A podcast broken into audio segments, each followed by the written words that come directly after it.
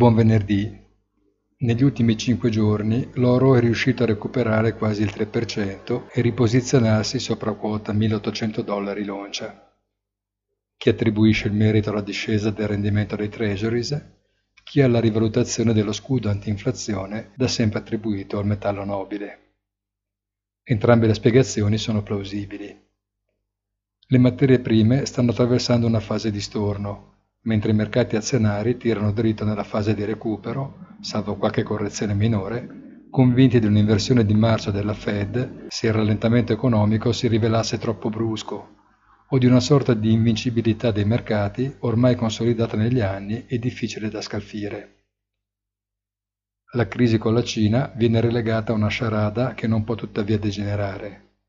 Le reazioni più spettacolari vengono etichettate come prove di forza e di circostanza dimenticando che a fine gennaio si diceva lo stesso della Russia. La settimana va quindi a terminare senza avere rimorsi o vere paure. Un buon fine settimana a tutti e come sempre nel tardo pomeriggio di oggi il punto della settimana sul nostro sito easy-finance.it.